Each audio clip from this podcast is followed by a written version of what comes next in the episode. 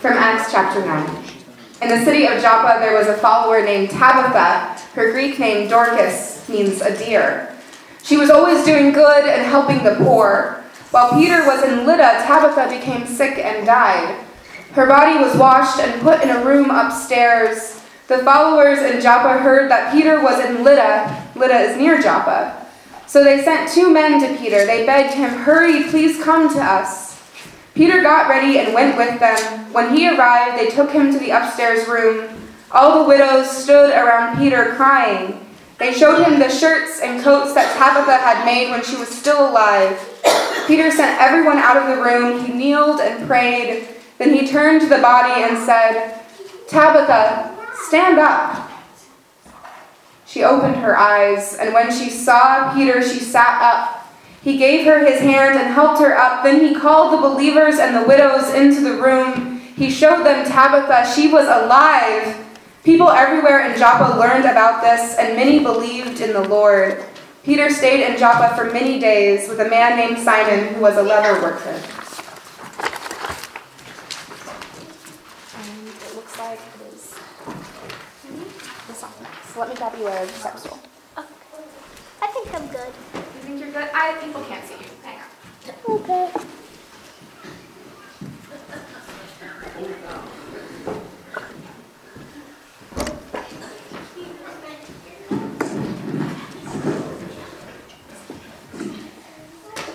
Sing for Psalm 81, 1 through 5. Sing for joy to God, our strength. Shout out, Lord, to the God of Jacob. Begin the music, play the tambourines, play pleasant music on the harps and the lyres. Blow the sheep's horn at the time of the new moon. Blow it when the moon is full. When our feast begins. This is the law for Israel. Is God's command to the people of Jacob. He made this agreement with the people of Joseph when they went out of the land of Egypt. The word of the Lord. Thanks be to God. I invite you to stand as you are comfortable for our gospel lesson. Oh. Jesus called all the twelve apostles apo- apostles together. He gave he gave them the power to heal sicknesses and power over all demons. Jesus sent the apostles out to tell them about God's kingdom and to and, and to heal the sick. He he said to them, "When you travel, don't take a walking stick. Also, don't carry a bag for food or money. Take take your your trip only the clothes you are wearing. When when you go on into a house, stay there until it is time to leave. If the people in the town will not welcome you, go outside and shake the dust off your feet. This will be a warning to them. So the apostles went out and traveled through through the towns, and they told and they told the good news and healed people everywhere. The gospel of the Lord. Praise to you, O Christ. And I, we already have quite a few young ones up here, but I invite all our young ones forward for the children's message.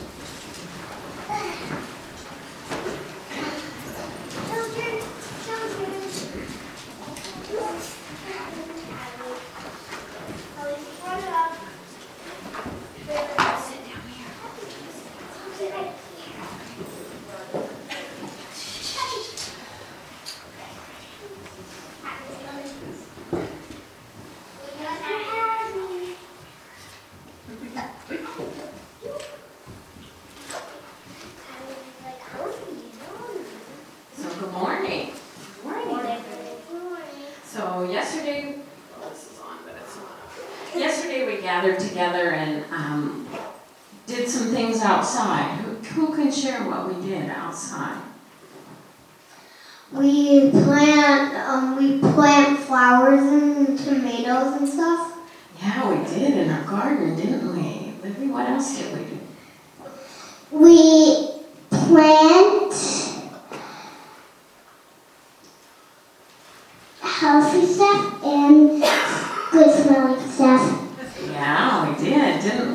Brady? We also planted gifts for for our moms. Yeah, that's right. We made some cards for them, and so this is a special. Why did we plant some gifts for our mom? It is Mother's Day today, and on, uh, on Mother's Day you celebrate moms. Yeah, we do. Why do we celebrate moms, Riley? Because they're so special for us. Yeah, so what makes them what makes them so special? Somebody share something. What makes what makes your mom so special? What makes your mom so special? Mm, My, my, my, what makes my mom so special is that she cares for me. Okay. How about you, Libby? What makes your mom special? My, um, so, I don't know yet, but I can do it. What my mom is special for is that she lets me so much big the sky.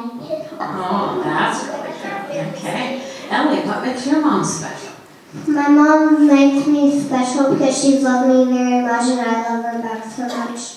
Okay. So Brady, how about you? What makes my mom so special is that she helps me with my homework.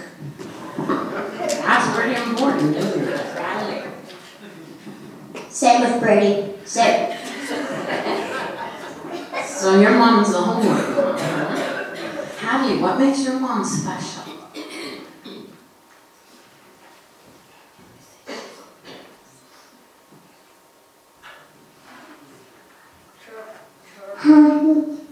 Okay, so sounds like so we have a lot of special moms. Do do your oh Xander, thank you. Um, I'm telling you. Okay. Uh, my mom is special because she's trying to work out and get rid of her drugs so I can live with her. So that makes her really special. Yeah. So when we have these special moms that are doing special things for us, do they watch over you too? Yeah. Yeah. What if they're not there? Do they still? What if you're in school or you're at a friend's house? Does your mom still watch over you then, even though she's even though she's not around? Yeah, yeah. Yeah, she has security cameras everywhere. So she can really watch them. You better be careful, Riley.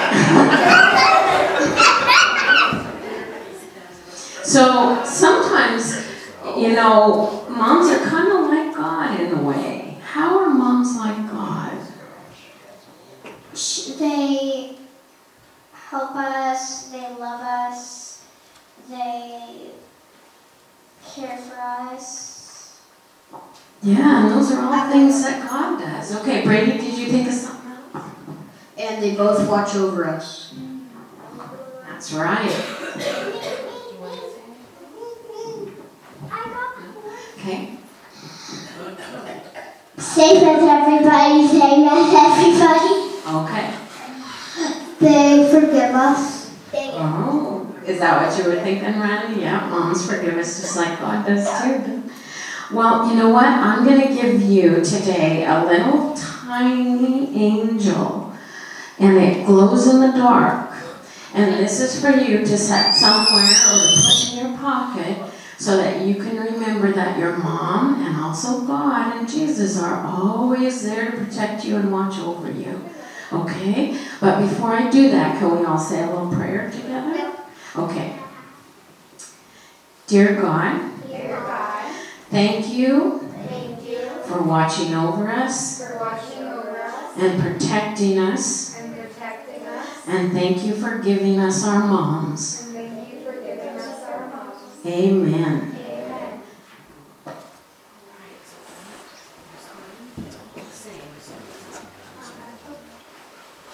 Yay! I need two for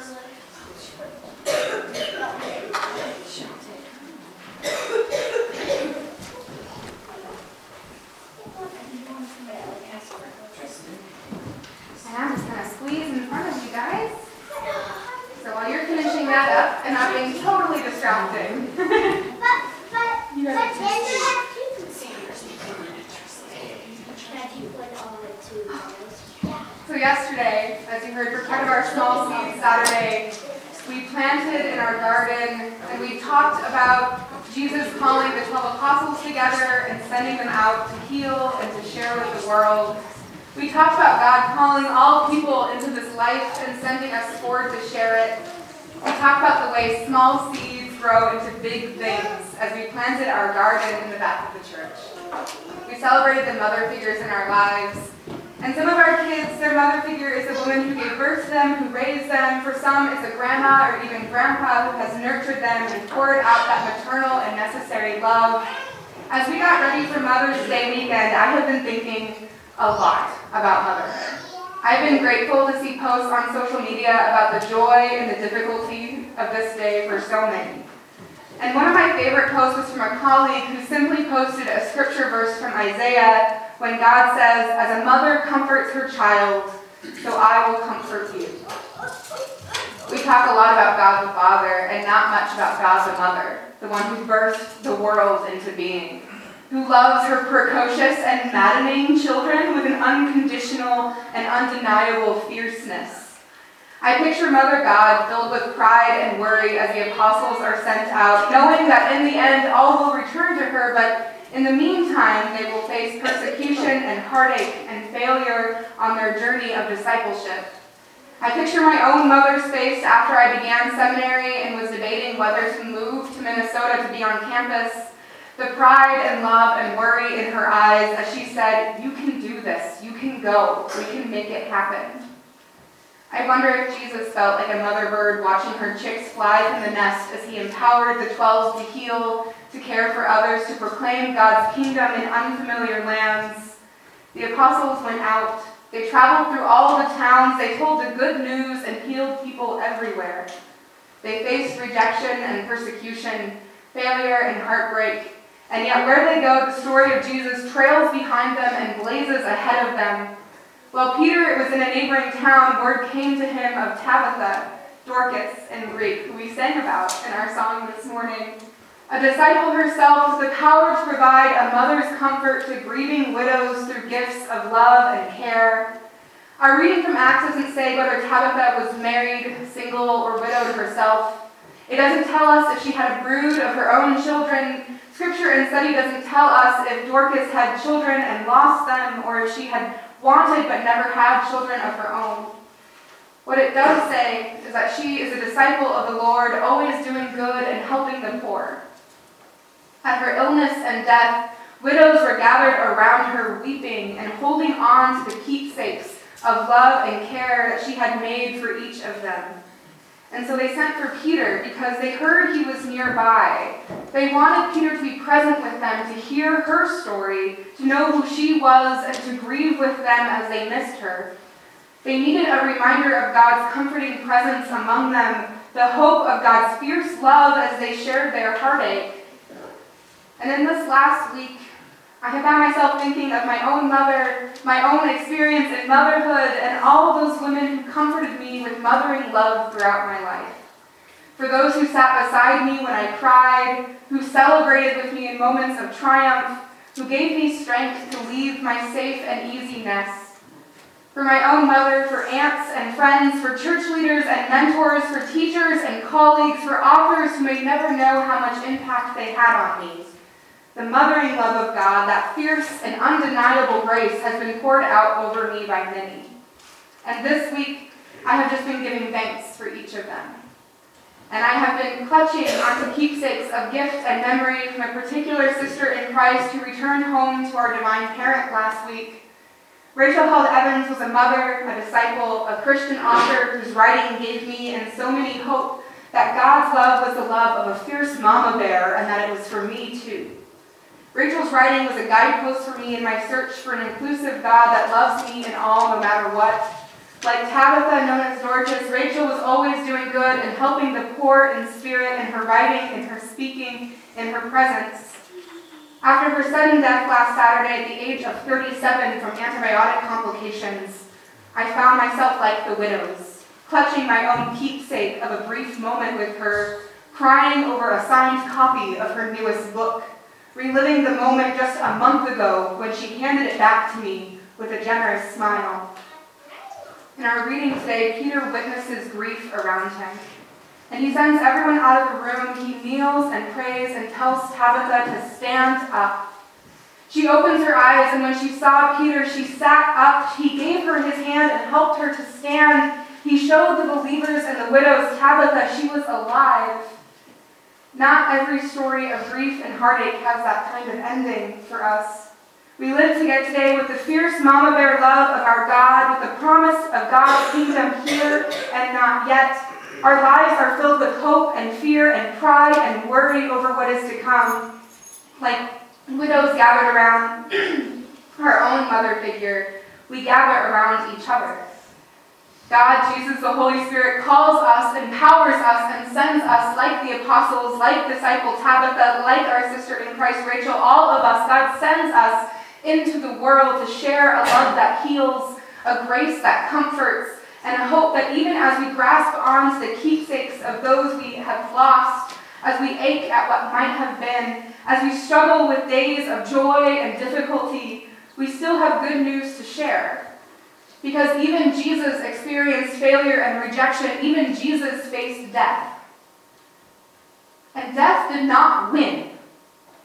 In Jesus' resurrection and the power he gave to Peter to raise up Tabitha and the promise of new life that we find in Jesus, death did not win. Death does not have the last word. Failure does not have the last word. Rejection does not have the last word because our God is the fierce mama bear God who came and stood in our place. So that, like baby birds leaving the nest, we could fly, sometimes facing tears and heartache, sometimes celebrating triumph and thanksgiving, but always empowered with God's mama bear strength and incredible love to share this grace in our lives and in our worlds, no matter where our wings might take us. Thanks be to God. Amen.